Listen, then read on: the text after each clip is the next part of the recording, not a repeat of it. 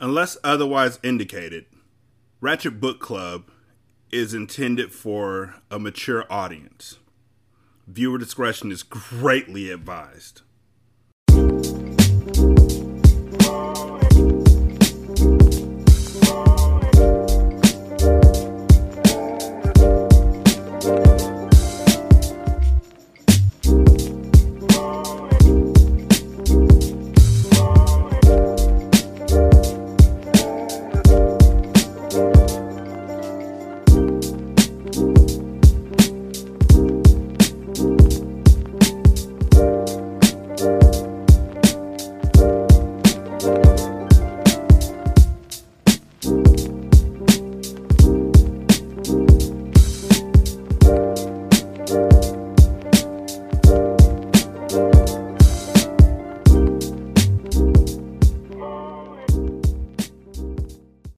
Welcome to Ratchet Book Club, where we read hood classics and good classics. I'm Derek. 916 633 1537, Wretched and Ratchet at gmail.com, Ratchet Book Club on Twitter, Ratchet Book Club on Facebook. Chapter 4. Feels like we're a lot further than this. So far, the consensus has been that everybody hates this fucking book. I mean, everybody. I wonder if an author writes a book and then they look back and they realize they fucking hate the book too. Like it becomes a hate right sort of thing. It can't be though, because she wrote like six of these, and no, I'm not going on after the first one, so y'all can eat my ass. Unless something spectacular happens that isn't based off of sexual assault, mm, I'm good. I'm not stepping back into this quagmire. Anyways, chapter 4. Ethic hated when the streets baited him. Losing control and allowing the gang to lure him back was a weakness. As he drove through the city, pushing the horses under the hood of his foreign cars to the max, he knew that the devil inside of him had been awakened. Told you so. There were just certain people in his life that were off limits. Morgan was one of them. The fact that someone had hurt her had him in a blind fury, and he couldn't get to his destination fast enough. He appreciated Messiah's effort, but Ethic would put in this work himself. He battled between his humanity and his ruthlessness daily, trying his hardest to keep himself from reigning over the city with an iron fist. He had learned the art of humility, had developed an appreciation for the simple life, but he had never lost touch with the streets.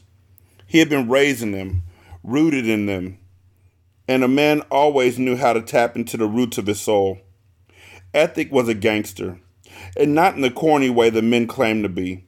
He was effortlessly deadly, callously calculating, and unforgivably deceptive. Fuck you! Like, what? I can't believe I said nice things about her writing last chapter. Like, are you serious? He was effortlessly deadly, callously calculating, and unforgivingly deceptive. You know why I like my food? Because it's daringly delicious, superbly succulent, and craftily created. Like, Get the fuck out of here. I don't need hyperbole for this nigga. He is who he is. You don't have to put two on the 10 on him. And also, good job on taking Messiah out of the picture as far as getting to kill his rival. All of a sudden, it's just gonna fall into Ethic's hands, so that means the shit's gonna fail because Messiah's gotta see Lucas later. There's no way that this can't play out that way. But then again, this is the book of a writer who literally made a time paradox that I still can't fucking deal with. So here we are. He played the good guy well because he desperately wanted to be a man of character, a man that his children could be proud of, and a man that a woman could love. except for that one hoe who keeps trying to love him. That he keeps saying, I just want your mouth but other women that are that that are already dead. But there's somebody out there for him. He's like Heavy D. He wants somebody to love him. I mean, but she loves him for him, and he's like, "Fuck you." So, mm, But when he had to, he tapped into the darkest parts of him. Only when he must, often when he was pushed, always for the ones he loved. He was the king of the city, and because he had been on a soul searching journey, his discreetness had been mistaken for weakness. I'm not even gonna stop to make fun of this shit, because otherwise I'd be here forever. He was about to light the entire fucking city up. Lucas had trespassed, and the thought of the young hustler violating Morgan, comma, for no reason, and the thought of the young hustler violating Morgan was enough to make him move without apology. It was enough to make him call Lillian for overtime to watch Bella and Easy while he handled the disrespect. Lucas was a young hustler around the city. He was 25 and raking in a lot of cash on the city's south side. He was flashy, loud, a real life character who was used to having his way. Where Messiah ran the north end of the city, Lucas was his adversary across town. Ain't that just convenient? That one runs the south side and one runs the north side?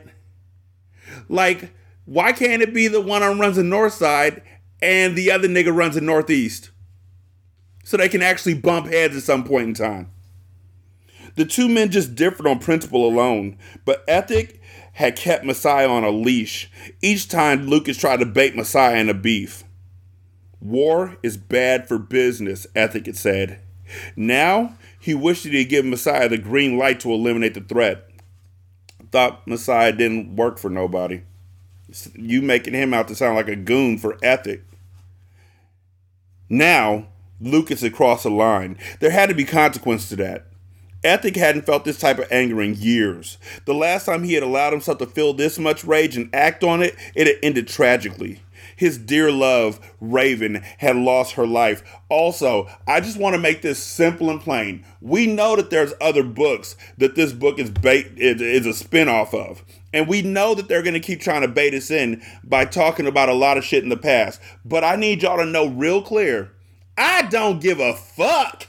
I am not reading near one of the books that led up to this bullshit. I didn't want to step back into the world of the cartel. I didn't want to step back into the world of Ashley and Jaquavis. I didn't want none of this shit. None of it. This is literally a gift to my beloved wife Nisha, to whom all love is given. She asked for this shit. Some folks ask for diamonds. Some folks ask for yachts. Some folks ask for outlandish shit. My wife just wants me to read a horrible book. Who the fuck am I to say no? Somebody smart. That's that's the answer. I, I love said. hearing your voice though. You could have heard my voice while I read something else. But thank you. I love you too. He had tried to control his ire by leaving the streets behind, but the worst parts of him were bubbling, threatening to surface. No, sir, that's diarrhea and vomit. And besides, I didn't read that right because there's a lot of commas. He had tried to control his ire by leaving the streets behind, but the worst part to him were bubbling, threatening the surface. This was personal. Morgan was family to him and knowing that she didn't possess the words to say no during Lucas's assault had his temperature rising simultaneously with his speedometer. He already knew where to find Lucas. The dumb hustler was so flamboyant that he wanted the entire hood to see him shine. He lived on Circle Drive, one of the old neighborhoods in Flint that reflected a time when the city was booming from the automotive industry. Lucas wasn't smart enough to lay low while he got rich. There's a comma. Had to he was dumb enough to let niggas know exactly where he rested his head. Now the ethic was ready to behead him. Watch this, babe. Now the ethic was ready to behead him. He knew exactly where to go. All commas, no breaks. That was the problem with young niggas these days. They didn't respect the rules. They moved incorrectly. Ethic pulled up on the darkened block and immediately knew the Messiah had arrived before him. Every streetlight had been broken out to avoid any neighbors witnessing the melee that the night would bring. Ethic's headlights illuminated through the back of an older model Chevy Tahoe. He knew it was stolen, and he knew Messiah and his goon lay in wait inside. He cut his lights and picked up his cell. Messiah answered on the first ring. Morgan called me. Send your people home and come hop in the pasture seat, Ethic said. Messiah didn't protest, and Ethic waited patiently as Messiah put the order down. He put it down, they fall in love. He put it down, they, they fall in love. I don't know the words to the song, y'all, but I'm pretty sure it goes something like this. If you wanted them and you got a problem, blah, blah, blah, blah, blah, blah, maybe we can fall in love. The blah, blah, blah, blah, blah, blah part is very important. Y'all should hear her do a live in concert. Also, I didn't know it was Brandy until like two weeks ago. My wife told me. I just thought it was somebody trying to sound like Ciara.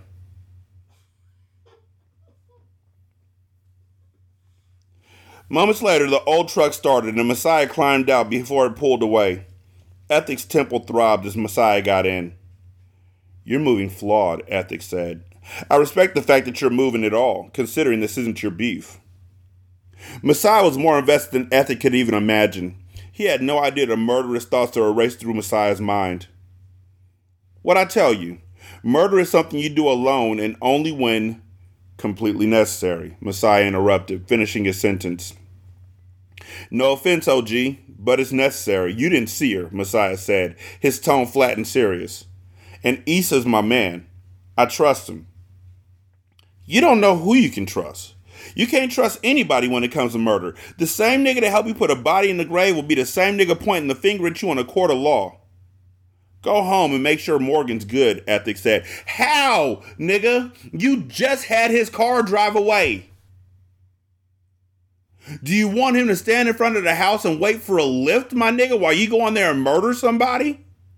Is he expecting an Uber? And what if it's an Uber X or whatever the fuck it is where they got a car full of people in there with them? Now they all saw the murder. Now you got to kill an Uber driver. The Uber driver is going to speed off. Now you got to follow him. He's going to stop at McDonald's he's also an Uber Eats driver. Now you're in the drive through. Do you want fries? Because they're only good they're hot. Now you got to eat the fries instead of chasing the Uber driver. You follow the Uber driver once you get done eating the fries because you're able to track him based on Messiah's requests. You follow him and it goes to Zyir's old house. You go into Zyir's old house. You shoot him in the face and his girl because they killed Ace and his baby mama and you knew Ace righteously. Just let the nigga come with you. Also, if you're wondering what the fuck I was talking about and that you're new to the Ratchet Book Club, welcome. I appreciate you. It's a long ass story. It all has to do with the cartel. But trust me, when you go through that one, you're going to be like, oh, he said that shit. Ethic knew Messiah had plenty of bodies on him. The tattooed tear on the outer corner of his eye was a misprint. Ethic was sure he had sent more than one to their maker. He knew the burden the death put on a man's soul, however, and ethic wouldn't allow Messiah to dive deeper into a pool of sin. Not on his behalf, not on my watch. No offense, big homie, but this ain't about you, Messiah said. Messiah had never feared anyone, not even ethic, but he'll be reminded if he didn't admit that it took every ounce of courage in him to admit that he was acting on Morgan's behalf. A man only went that far for a woman he had stake in. The flicker of recognition shone in Ethic's eyes. Now wasn't the time to address Messiah's vague admission. A man takes care of his woman. If this is about a woman, then a man will be at his side. If it's about you, then we can walk in there and handle it together and burn something. The type of man that I want my daughter to be with, and trust me, Morgan is like a daughter to me, that man will walk away and make sure she's good. A real man never puts himself in position to leave his woman. Murder is 25 years of life. Is this some street shit between you and him or some kind of show of love for a woman? Because if it's for love, you got it backwards. Love keeps you at her side, healing wounds. This shit here, it's all motivated by hate. This shit here removes you from a woman's life faster than a blink of an eye. One minute, you're here defending her honor, catching a body. The next, you're trapped behind steel bars, watching her search for even half of you and the next nigga in line, Ethic said.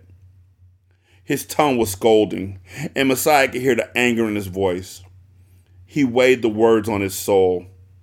He desperately wanted to be the one to end Lucas, but he knew that ethic was judging him in this moment. How Messiah moved would determine if ethic would approve or disapprove of his feelings for Morgan.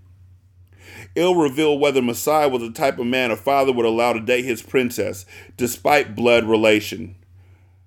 Weren't you just saying she was like too young for you like two chapters ago? That was you, wasn't it? He was in denial. That's a river in Africa. This nigga's 25 and she's 18. I realize y'all motherfuckers be like, man, my dad was 16 years older than my mom when they got married and when I was born. Okay, cool. 48 and 32. But that's how y'all want to look at it. Instead, look at it like this 27 and 11, my nigga. Oh, my dad was 39 and my mom was 32 when I was born. Okay, cool. That's how you want to look at it. But look at it another way 21 and 14, my nigga. Oh, I'm sorry. 25 and 18 is in seven years? Yeah, but she's technically not a minor. Okay. You know what's going to happen? Here's what's going to happen. If my daughter was 18 and she was like, I want to fuck with a 25 year old man, uh-huh. every nigga that runs with my daughter or is in my family would be at that nigga's door. Like, what are you doing? Find somebody your own fucking age. Pitter patter. Like, go get that done. So if I feel that way about my kid, why the fuck wouldn't I feel that way about this kid? I'm not saying your feelings aren't valid.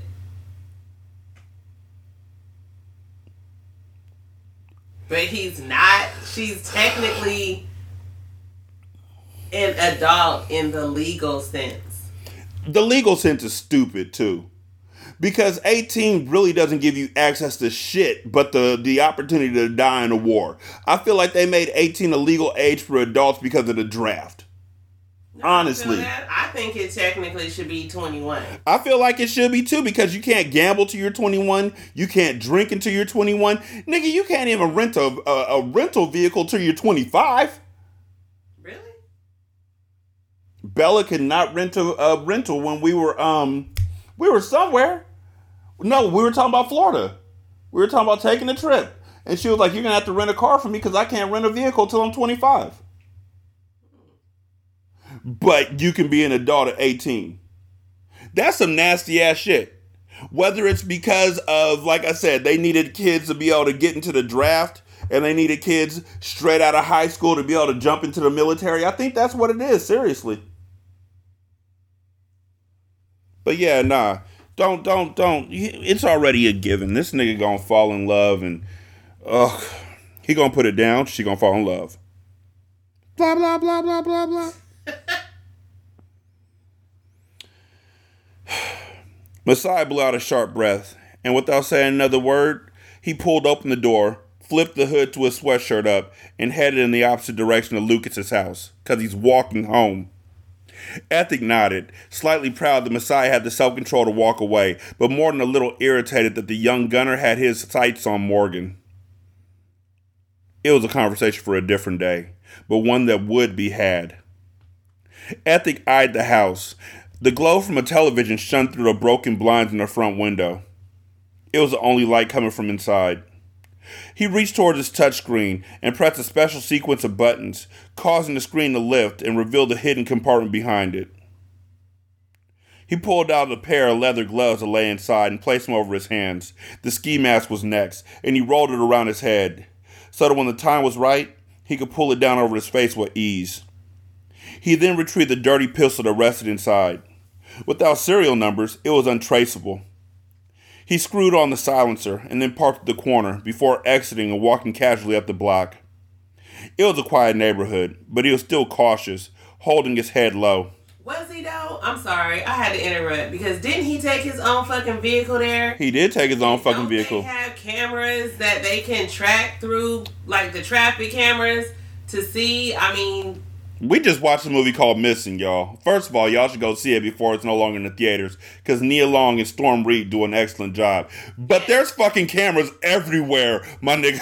like, you wouldn't even think of some of the cameras that are out there right now. So, yeah, this nigga doing himself stupid. And also, does he always put a new untraceable serial numberless gun into the compartment? I mean, he said that it was. It said it was a dirty gun, so I'm pretty sure. Yeah, he he kept it on deck. Like that was how he rolled. But it, at least in Messiah's defense, like at least he had a stolen vehicle that he rolled up in. Mm-hmm. It's like getting an Uber. Like I said, getting an Uber, going up, shooting dude in the face, getting back into the Uber, asking them, "Hey man, can you stop at Carl's Jr. real quick?" Getting a superstar with no lettuce, very important. Asking the driver if he wants something, blood dripping all over you, saying I got six more stops, hopping out of each one of those stops and killing somebody. Your driver's Jamie Foxx. You're Tom Cruise. You're like, what the fuck is going on? Tom Cruise is like, calm down, man. The last person I got to kill is the girl that you've been trying to talk to all day. It's a great movie. Y'all should see it.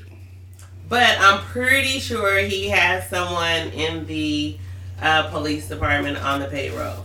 Oh, I'm certain. So, anyway. Ethic had an entire city of young wolves, including Messiah, that could have handled this for him. But he tried his hardest not to glorify what must be done.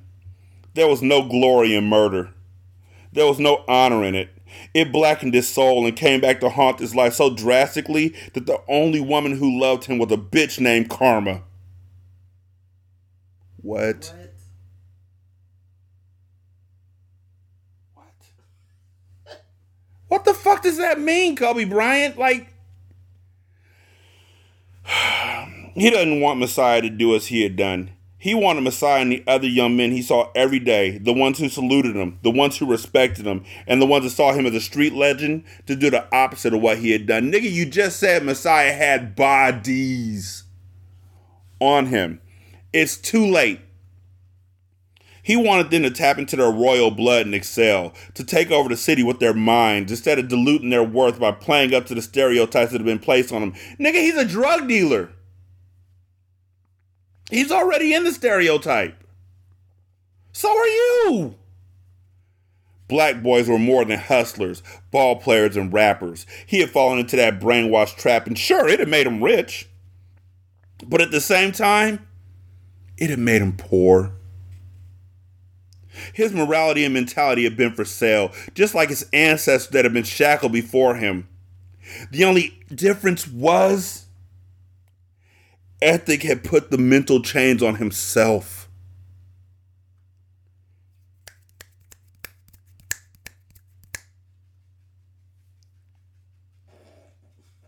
He was grateful. He was grateful that he had avoided the physical ones, the bars, the steel, the confinement that this game ultimately led to. Nah, Ethic wouldn't contribute to the cycle by having broken boys follow his path in the streets. Except Messiah, who's, you know, his right hand man has been following his path all this fucking time. You know. Also, I'm shocked that in none of these books in Flint, Michigan, that are happening in 2009, 2010, I guess, I'm shocked that Ethic does not mention Young Carter. Because apparently the nigga was running shit in Flint, Michigan before he went down to Miami. You're writing this universe. Is it Uchi Waller? Is it one mic? Was this done before the cartel? I don't think it was. He would put in his own work and pray for Messiah and the young niggas behind him to find a better way. At least they wouldn't get lost under his command. Ethic went up the driveway and rounded the backyard. He pulled the ski mask down, concealing his identity, and then tried the back door. To his surprise, it was unlocked, and he used his shoulder to push it open, slowly, while gripping the gun in his hand tightly. Stupid, he thought, as he shook his head at Lucas's carelessness. He getting all this money and can't take the time to lock the door? That was a problem with these new niggas. They move too quickly, too sloppily. You spelled too wrong. It should be T O O. They were too quick to do everything snitch, kill, steal. This mistake would prove costly. Ethic followed the glow through the kitchen and into the living room where Lucas lay on his side, a thick blanket covering his body, and his back facing Ethic. It was almost too easy. Ethic pulled the trigger, firing a full clip into Lucas. The whispers of the silencer barely audible as blood started to spread through the holes in the blanket. I'm just gonna say this real quick. I too am like nigga lock all your doors every night. Go back and double check, triple check. Not because I'm worried about somebody coming in my back door and shooting me or shooting my family or anything like that. But because at some point in time, my wife and I, I read a scary story to her about some neighbors who were just so super friendly. And the people who had just moved into the house were wondering why they were so friendly. And the wife was like, I feel like somebody's watching me every night. So they set up a camera. And it turned out the neighbors, the the the the couple would leave their sliding glass door open and just leave the screen door closed and let the breeze come in. And the neighbors would open the screen door every night and walk in and just stand over the couple's bed while they slept. Nigga, no. That's right up on my list of things that I am not going to deal with. Right alongside me opening up the garage one morning to go to work, and there's a dude with a deranged grin on his face and a knife. And while he has a deranged grin on his face, he comes over and stabs me to death. While grinning. Yeah, ponder on that and then lock your fucking doors at night. Ethic walked over to Lucas and reached down to turn him on his back to deliver a final headshot for good measure. He reached for Lucas's shoulder and flipped him on his back, but pulled back in horror when he saw the little girl tucked in the grooves beneath Lucas. She was struggling for air to breathe as Ethic saw the two bullets that had penetrated her chest. How many times did he shoot? He fired a full clip. Okay. Lucas had been sleeping with a little girl in his arms. She had been hidden by the cover when Ethic had fired. Well, you better put one on her forehead and dip out. No, he whispered. No, no, no. Or, you know, you could fucking adopt her, I guess. I don't know. But the easier way would be to just put one on her forehead. Because we've learned that leaving people behind in this author's world is never a good idea. Chop a nigga's dick off, shoot him in the face. These are rules. There's rules to these games. But y'all don't be killing people. And they come back and they kill you. He pushed Lucas out of the way, unaffected by his dead body as they hit the floor. But the little girl lying there, bleeding out, splintered him. Help me, Dom. I'm bleeding out, Dom. God, Gears of War. Not God of War. Great game, though. Ragnarok. Just finished it. He knew he should be making his exit, but he couldn't leave her there dying senselessly. Children were supposed to be off limits. I didn't see her, he thought. He scooped the little girl in his arms, but as he looked in her face, all he saw was Bella. At any moment, his past come around full circle and affect any of his children. It was a sad truth, and the last thing he wanted was for this child to pay for Lucas's death. You better call an Uber and just have her on the sidewalk. Lucas's death wasn't worth the collateral damage that had been done. Nothing was worth the life of someone so young. She's a baby, he thought, his heart shattering at the sight of what he had just done. That was the thing about triggers. They couldn't be unpulled. Fuck! he shouted. His phone was in the car. He turned left and then right, searching for a house phone, because he's wearing gloves so you know he could dial it. The little girl choked as blood flooded her mouth. The fear in her eyes caused turmoil to erupt inside of him. Ethic wasn't built for this. Not anymore. Life had matured him. His children had sown him a side of himself that he never knew he had. He was What? no longer. I'm sorry. Oh no. That makes absolutely no sense. Like, so he went in there and he was built for it, and then he got in there and was like, "Oh, this ain't the life for me." What? Yes. That is so stupid. And I don't care. Like he is getting on Messiah in the car, but then you get in there and you don't do any surveillance. You just go in there and you see this dude. Like you don't check anything else out about the house. You see him on the couch and you think that's it, that's good. Like what? That makes no sense. I just I don't understand it. I feel you. And they, they literally said that there was a broken blind in the front that he could have looked through and saw what was going on. Yeah, that's so stupid. I'm sorry. I interrupted. You good? You good?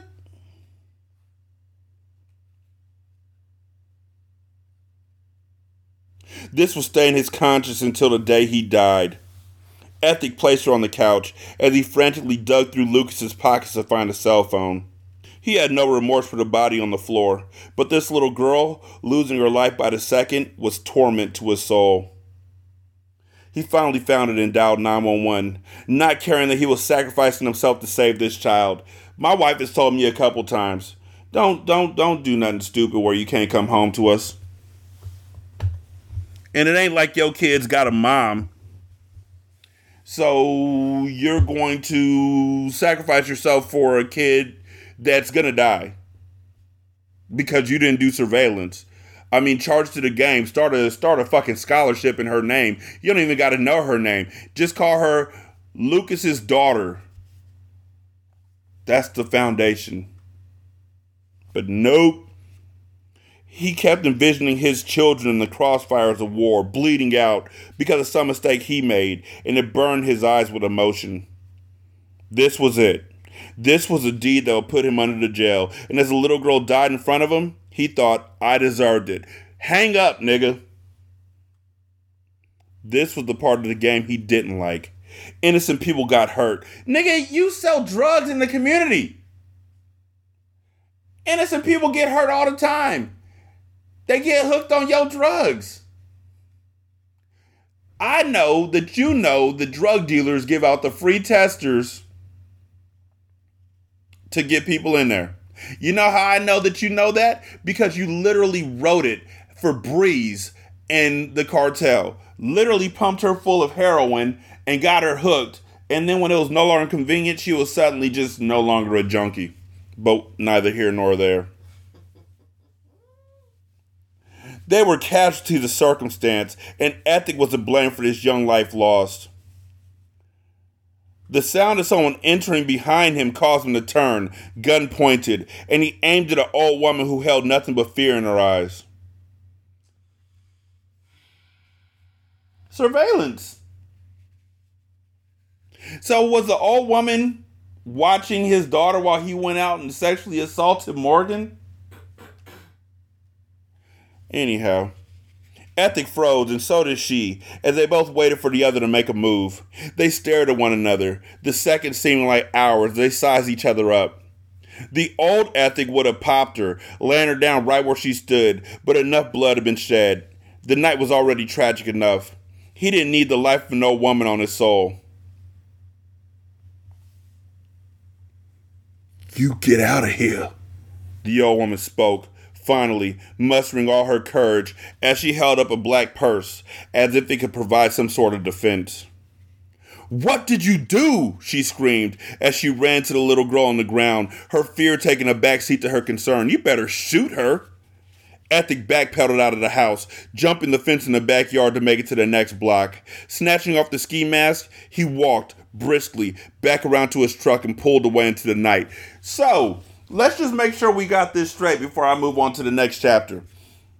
The woman pulls up, old woman, enters the house behind him. She sees the truck in the fucking front of the house or whatever car he drove. Walks inside. Somebody has killed her probably son and granddaughter. Leaves her alive to tell the tale, and she gonna tell the tale. Old people call cops. Knows what your car looks like. Luckily, you didn't talk, though. Chapter 5 The pit that filled Morgan's stomach was so vast that she felt like it would suck her inside out. Like a black hole, she felt something pulling at her. She was sick as she sat on the stairway that led to the second floor and watched the foyer, counting every second since Messiah had gone. Please let him be okay, she thought. She was full of remorse and wound so tightly that when she saw the lock turn on the front door, she jumped out of her skin. She was on her feet, running to the door, and as he came through it, she wrapped her arms around him, hugging him as she cried. He could barely keep his balance as she clung to him like a second skin, cupping his face in her hands and kissing his lips repeatedly. Messiah wanted to push her away. He knew that he should resist her, but the smell of her, the desperation emanating off her, it all magnetized him to her. Nigga, she just got sexually assaulted twice in the same fucking night. You took her home you bathed her, you put her in bed, and then you left. It ain't like time has passed, my nigga. It's been like maybe an hour because then she called Ethic, who told you to go to fuck home. So you came back home, and now she's jumping all up on you, and you ain't like, yo, Ma, Ma, shouldn't we get you to a hospital? a pediatrician. What? What?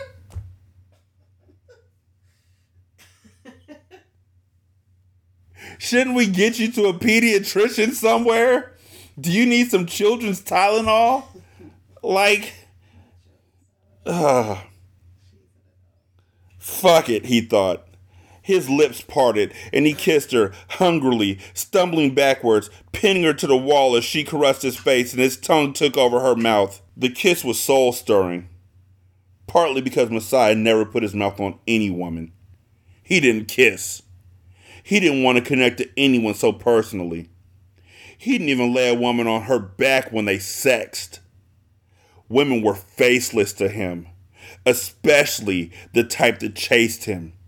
They all wanted one thing money. And he wanted one thing pussy. It was a transaction, and kisses weren't accepted until now. This ain't right, he whispered as he clenched his eyes shut and rested his forehead against hers. She was so young, so inexperienced. She was an Atkins girl.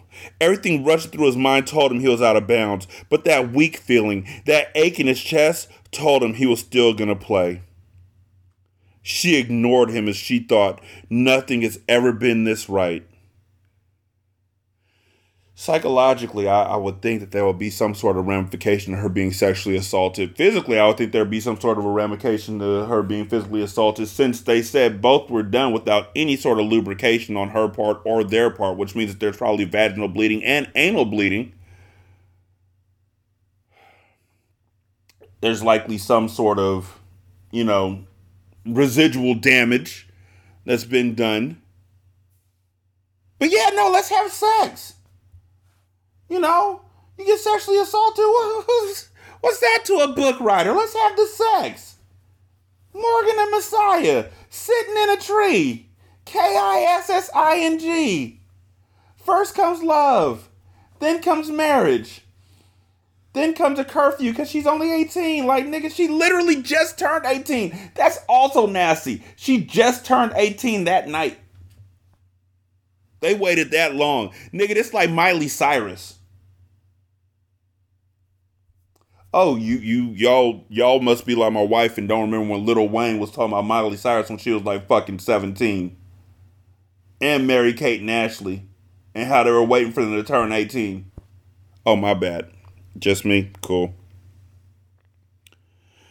Messiah rubbed his goatee as he took a step back. You know how we know he's 25 and not 18? Because he has a fucking goatee. He was in deep contemplation, stuck somewhere between a love for a girl and loyalty to Ethic. We can't do this until I talk to Ethic, Messiah said. I want to do this, but I won't disrespect him. I can't. It's going against all the rules. She nodded, and he pulled her close, kissing the tip of her nose as he pulled on her long braids, causing her to crane her neck backwards as his rough hands gripped her fragile neck. He kissed her again on the neck, and she lowered her gaze to look him in his eyes.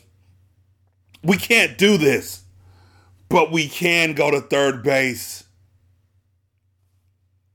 This was a feeling that she was supposed to feel when she invited a man to explore her. She was positive now that Lucas had raped her. He had taken liberties over her body that she hadn't granted. This chemistry, this message, this silent permission that she was giving the Messiah was unmistakable. Lucas had taken her virginity, and it saddened her because now she couldn't give it to Messiah. Go fuck yourself, writers. Like, oh, ugh.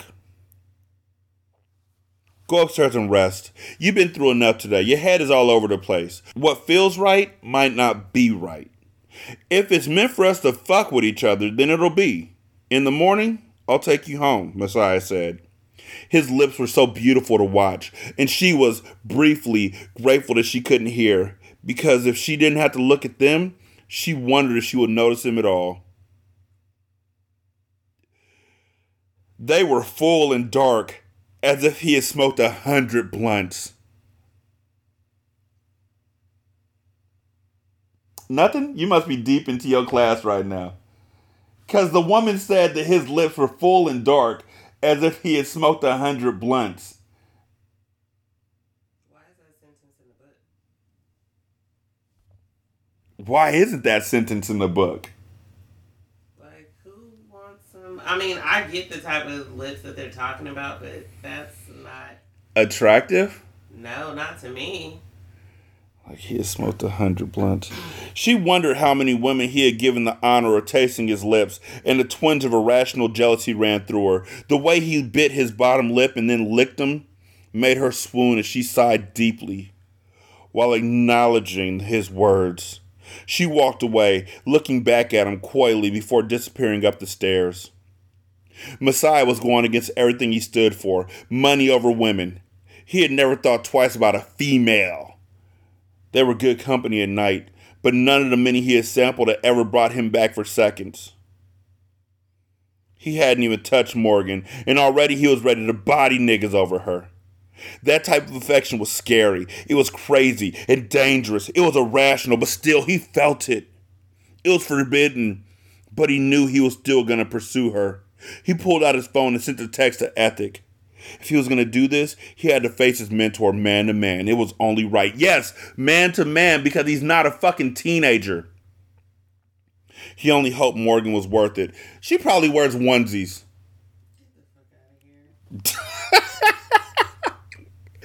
Darkness encompassed Ethic as he stepped into his home.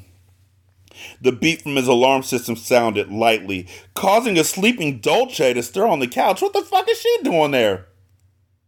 Why do we keep talking about the women we don't fuck with and they're still in your house sleeping on the couch like a fucking dog?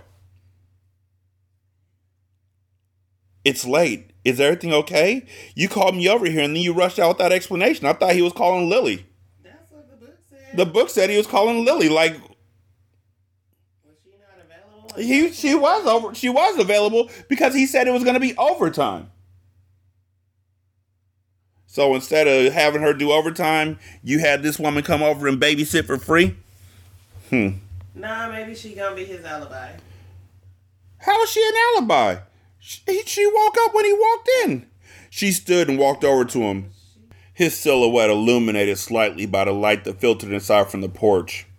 She touched him, but pulled back when she felt something wet. What is this? she asked as she pulled her hands back and reached for the light switch. The gloom he wore on his face and the blood on his jacket were evident in his wrongdoings. Are you bleeding? It's not mine, he admitted. Where are my kids? he asked, suddenly feeling a sense of urgency to make sure they're okay. They're upstairs, sleeping. They're fine, Dolce reassured as she frowned. What happened? No questions, he answered, his voice dark. Sadness lived in his eyes. Regret, anger, paranoia. It all reflected in his gaze as he looked at her. He had blood on his hands. And although he had killed before, He had never carried the guilt of a child's murder. He pulled off his clothes, unable to keep them on his body any longer. The stained hoodie felt like it was hot to the touch, as if it was the one act that had given the devil ownership of his soul. What? The stained hoodie felt like it was hot to the touch, as if it was the one act that had given the devil ownership of his soul. I don't get it. He stalked up the stairs. Also, want to point out that in this book, so far, once again, the ladies are nothing more than paradigms of something for the men. Whether it is a paradigm of patience in Dolce and watching another man's kids while he goes out and kills people, and patience and not freaking the fuck out when she touches blood and finds out it's somebody else and finds out this nigga done murdered somebody. Or a paradigm of unrequited, unending, unceasing, unfathomable love that young Morgan has for Messiah. One or the other. He peeled out of his jeans and stepped right into the shower, turning the handle all the way too hot to scald the guilt away. She didn't say scowl, she said scold. He placed both hands on the wall in front of him and lowered his head as he watched the water swirl around the drain at his feet. He was spiraling. His life was like a tunnel, and the only light he saw at the end was the flames that waited to burn him for the mistakes he had made. His chest felt as if it had caved in, and he remembered the last time death had put this crippling feeling on him. It was the day he lost his mother. He was seven years old when she was murdered, and he had felt the same thing then that he felt this day devastation, utter loss. He felt Dolce's hands wrap around his body and he cringed. She just wanted to be close to him. He just wanted to cast her away. But he turned around, water rinsing over him, falling into his eyes and on his face as he breathed deeply, his frustrations mounting fuck do you want from me? he asked her. He saw confusion in her eyes and shock fill her face. She don't even know, he thought. He often pondered about the motives of women. They'd always been superficial creatures. Before he had been trapped in a burning car years ago, ladies had wanted him for his looks. Afterwards, some sought him for his money. Others wanted to be that special one that he claimed. They wanted the power and the glory that came with being his. Because, you know, there's no actual good women in this world except for his kids. Niche is no good. Like none of them are good. Dolce had been in the ring, fighting for the spot for a long time, but deep down, he knew she was just more of the same. She wanted the title, nothing more, and if Ethic ever fell off, he knew she would flee. Her attraction was superficial, and suddenly he wanted to punish her for it.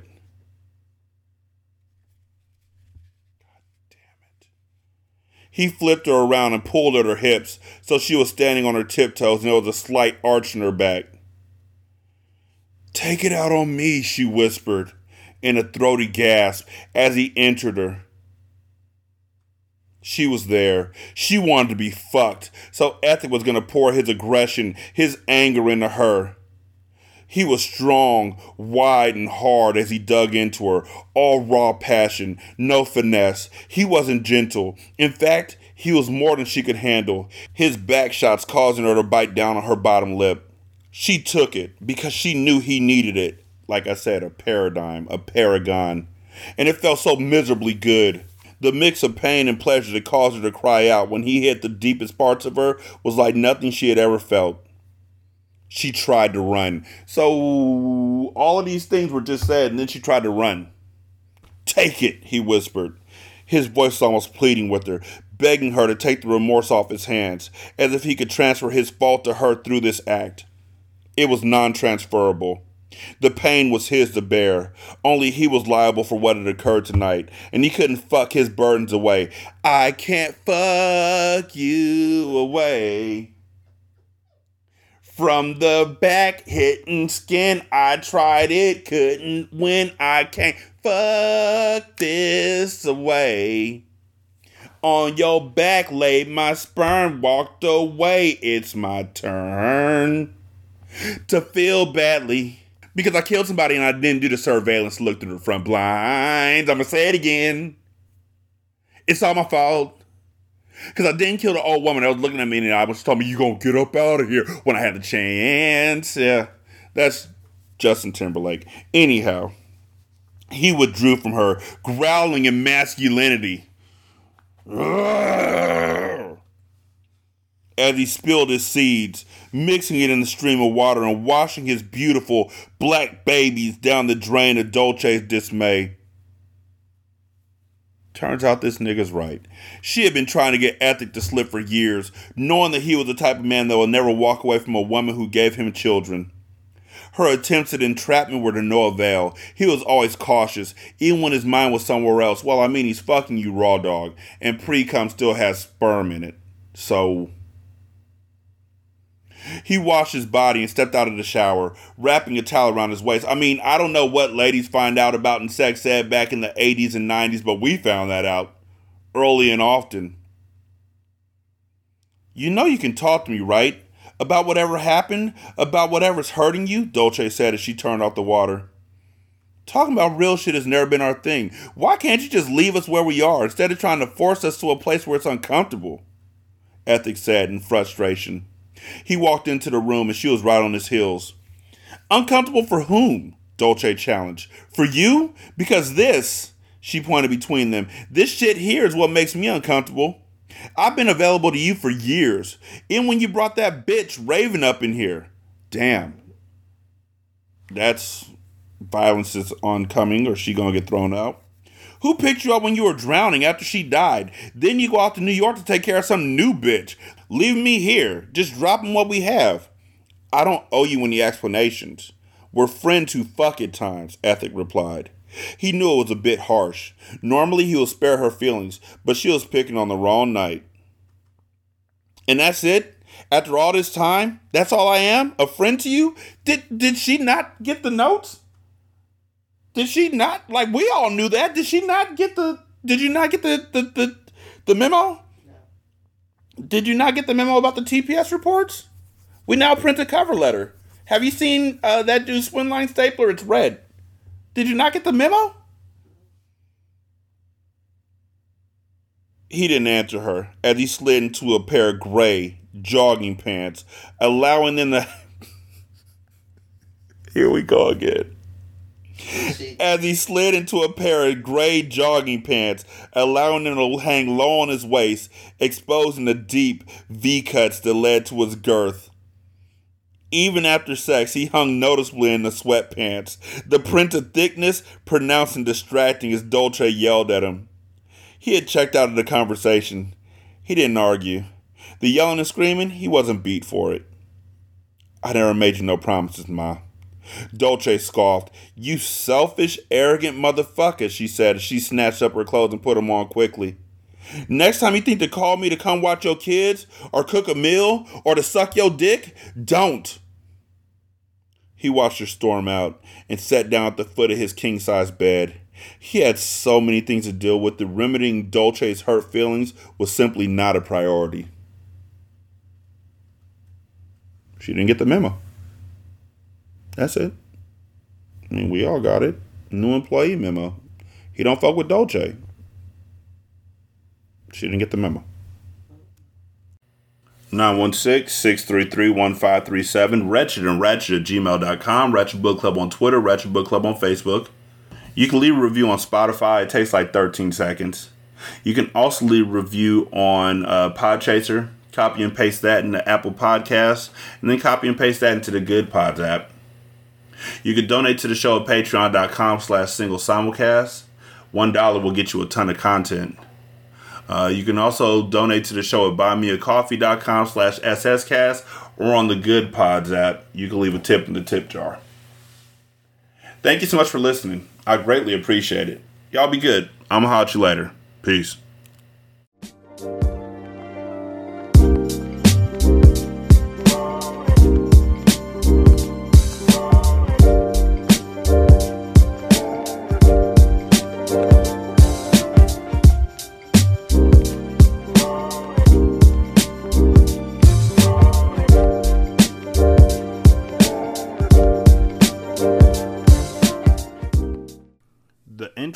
Outro to Ratchet Book Club is by that kid Garan, and it's called Goodbyes. You can email him at tkgbeats94 at gmail.com for more information on how to lease this beat. This is Single Simulcast.